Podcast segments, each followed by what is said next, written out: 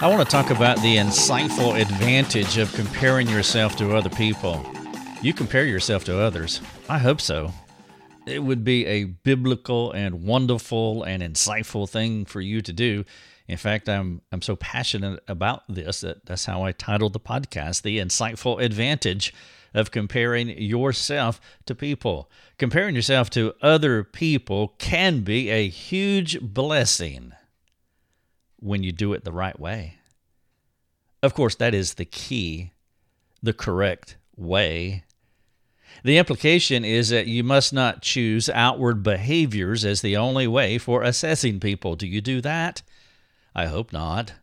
I know that is the temptation that, that we can choose or we can assess people by looking at them outwardly or knowing the external things that we can only observe in their lives. Well, if you do that, then you will rank people according to those behaviors, whether those behaviors are good or bad. And of course, if you do that, you can feel superior to another person. Or if they are doing better in your estimation, you can feel inferior to another person. Now, if you compare that way, behaviorally, externally, then you're really missing the mark. And that is not the insightful advantage of comparing yourself to other people. So I want to talk about that in the podcast. Welcome to Your Daily Drive. I am Rick Thomas, and I'm so glad that you are here. If you want to read what I'm sharing with you, I would love you to do that. Go to our website, look for this article, The Insightful Advantage of Comparing Yourself to People, and you can read all about it. I would encourage you that you would share this article with 1,000 of your closest friends, and so you need to get started now. Let others know about it, and perhaps you can have a conversation with one or two of them. If you want to talk to us, we have free community forums that you can jump on, brought to you by those who support our ministry. Thank you for all those who do underwrite this ministry. Deborah, you are the latest one. Thank you so much for partnering with us in this gospel adventure as we take the practical message of Christ around the world. Thank you for serving us by helping us financially, which allows us to serve thousands of people all over the globe. I want to get at this idea of comparing yourself to other people, this biblical notion of comparing yourself to other people by by giving you a text that you are familiar with. Take yourself to Luke 18, verse 11 specifically. You can read the whole context if you wish, but I'm sure that you know it. Here is here is the quote from the self-righteous Pharisee. He was elevated and he was looking down on a publican and this is part of what he said. God, I thank you that I am not like other men, taking a shot across the bow toward this publican as the Pharisee was externally judging this man and comparing this man to himself, who had not done as many things uh, behaviorally, sinfully, as the publican. Being blind to your blindness is the worst kind of blindness. In the Luke text, you have two blind men. One blind man knows he's blind, that's the publican, but the other one does not. The Pharisee is blinded by his blindness. He's blinded by his self righteousness. He's blinded by this methodology that says we compare people externally, exclusively. They both have the same problem. They're both broken, totally depraved, lost without God, in need of a Savior, but one of them has enough self awareness to discern it. The publican is not blind to his blindness. The difference between the two men is that one thinks he is something because of who he is and what he has done or what he has not done. The self aware publican justified man does not bring up his deeds to the Lord because he knows mercy does not come through personal reputation or societal standing. This mistaken identity, thinking that who you are is somebody and that's all that matters, is a common misunderstanding about how we relate to the Lord and also how we relate to each other. The temptation is to think about sins from a consequential perspective only. If your perspective about your sins is on the comparative consequential spectrum only, you will categorize your misdeeds solely on that spectrum. You see, externally, behaviorally, sins are consequential.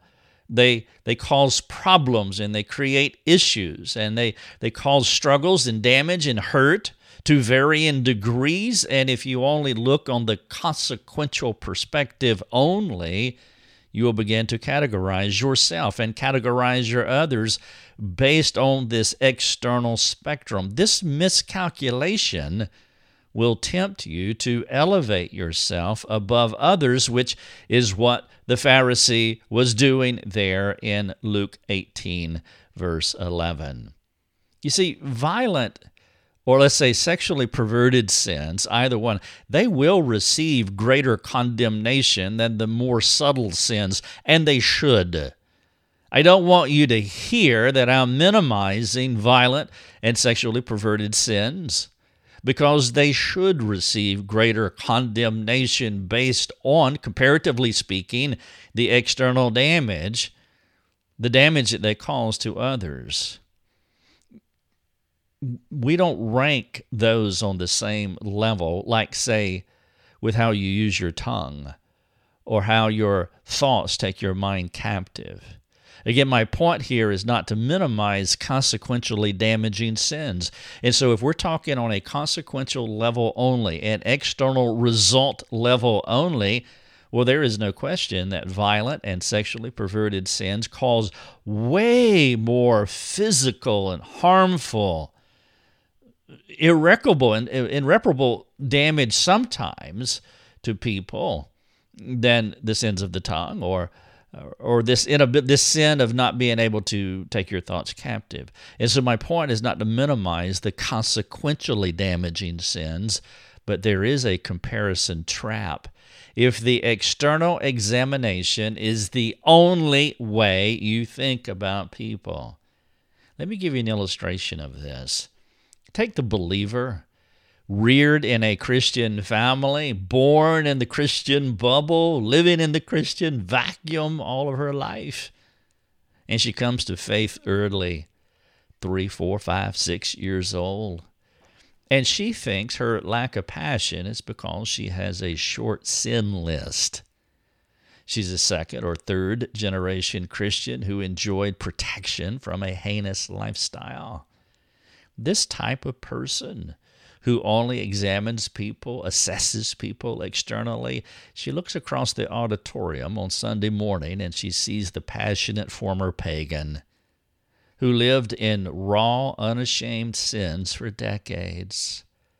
Then the Lord regenerated him later in life. This clean, upstanding Christian lady is looking at the passionate pagan and she is envious she may even think if if she had sinned more, she would be more passionate for Jesus. If I only had a sin list like his sin list, then I would be passionate like him.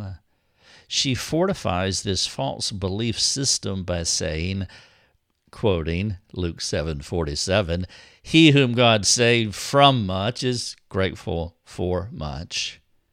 Ironically, here's the twist the passionate former pagan may think similarly to the clean, upstanding Christian lady. When asked about why he is so intense for Jesus, he reveals a jaw dropping sin list that would make any self righteous church member blush. Guess what? Both of them are wrong the humble church lady with a small list of external sins is blinded by her blindness. The passionate former pagan is blind too. Both of them are legalist in the sense that their primary way of relating to others is from external list. But it gets worse. The church exacerbates this problem when they bring the passionate former pagan up front on Sunday morning to share his testimony about how God rescued him from so much. Now, I'm not saying there's anything wrong with that. We need to bring we need to bring everybody up front and let them share how God has regenerated them. But sometimes we we tend to only bring the one with the most heinous sin list, and everybody rejoices over what God did. But those who have not sinned as much externally, they feel spiritually disabled. The lifelong Christian doesn't have a sensational story. They assume that, that they will never know the former pagan's passion. If you think that way, or if you're tempted to think that way, then the only sentence that I really want you to hear is this one here. Every saved person has a sensational story because every saved person was equally depraved, equally lost, equally hopeless, e- equally broken, equally miserable, and equally blind. The state of being, our ontology of every person is the same before and after meeting Jesus. Think about it. Every human being is the same from an ontological be, uh, perspective before they meet Jesus, and they are the same after they meet Jesus. You may have acted out your depravity in less cruel behavioral ways than the passionate pagan, the former pagan but you were no less heinous before God. People may rank you more favorably in society because your sins are more acceptable. But God's categories are only two. Here they are lost and found. There are no gradations of lostness, there are no gradations of foundness. For by grace people are saved. Paul was clear in Ephesians 2 8 and 9. For by grace you have been saved through faith, and this is not your own doing, it is the gift of God. Not a result of works, not a result of behavioral righteousness and, and this issue of of external sins, whatever that may be, it doesn't give you a greater or lesser standing. And he says, he finishes this text so that no one may boast. The title of this podcast is The Insightful Advantage of Comparing Yourself to Others. I said comparing yourself to other people can be a huge blessing when you do it the right way. And that is the key, the correct way meaning you must not choose outward behaviors as the only way for assessing people. If you do that, you will rank people according to those behaviors, whether they are good or bad, and that is a problem. I'll finish this podcast by giving you a call to action. I have three things that I want you to think about. Number one, do you rank people based on the consequential sin spectrum or the lost or found spectrum. It would be great if you could have this discussion with another person. And uh, what you may find is that you don't do this, let's say that you rank on the consequential sin spectrum, but you don't do this with every person, but with certain people, you do do this. No, the, the way that we compare ourselves to others is on the lost or found spectrum. And if you do that, you realize that you are, everybody is just as lost, equally lost, and everybody is equally found, which leads into point number two. What subtle ways do you look down on others? You see, if you look down on others, like the Pharisee in the temple, then you have a consequential sin spectrum. That, that's the way that you primarily think about this other person. And thus you think that you are better than this person. If you're not sure of the subtle ways in which you look down on others, assuming that you do. I'm not saying that you do, but if you do, or maybe there is a particular kind of person that you look down on. Maybe it's the color of their skin, maybe it's their body weight, maybe it's their looks, maybe it's their lifestyle, whatever it may be. But what subtle, what kind of person are you tempted to look down on? The way that you ferret out the answer to my question is like this you'll find the answer in those with whom you criticize, those whom you think negatively about, or those from, that you distance yourself from. And so if you're unsure of of the people group or the kind of person that you suddenly look down on, think about who you criticize. Maybe you don't criticize them outwardly, vocally, but maybe you criticize them in your heart. You think negatively about them or you dis- you distance yourself from them. If you do, it, it is highly possible that you, you rank people according to a consequential sin spectrum rather than the lost and found spectrum. Number three, do you feel inferior to certain people? Perhaps your pastor, perhaps the rich, the wealthy person, perhaps the more gifted person, you feel inferior to them. The successful person intimidates you because you can't have, don't have what they have or who they are. I know counselors can fall uh, into this trap. I did that when, early on when counseling uh, when I started counsel, my counseling career. I I had this intimidation effect with certain people that I counseled. But you know what? After you counsel a few thousand people, you'll realize we're all the same. Nobody has a special place in heaven because they are special people based on their own merit, standing, or, or however we want to grade people consequentially externally. And so, one of the uh, maybe blessings of counseling so many broken people is that they come from every quarter of the world. They come from all levels of society. They are smart, not so smart, rich, not so rich, and every skin color and every other kind of way that you can grade a person. And so you, after a while, you're not intimidated. and It doesn't matter who they are and I have counseled some people that are radically different than I am. They are better looking, they have more gifting, they have a higher intellect, they have more money, but we're the same because I don't assess them externally. Unbiblical thinking people rank others according to an arbitrary external status system, but God does not. You may not have the talents or the opportunities of some people, but that does not kick you to the curb from God's perspective. If you rank yourself by any other system than God's lost or found system, you must change your theology. If you allow others to rank you based on another system, those who look down on you, for example, guard your heart against believing their assessment. Some of you live in marriages where you are being ranked negatively and you're starting to believe the lie of your spouse.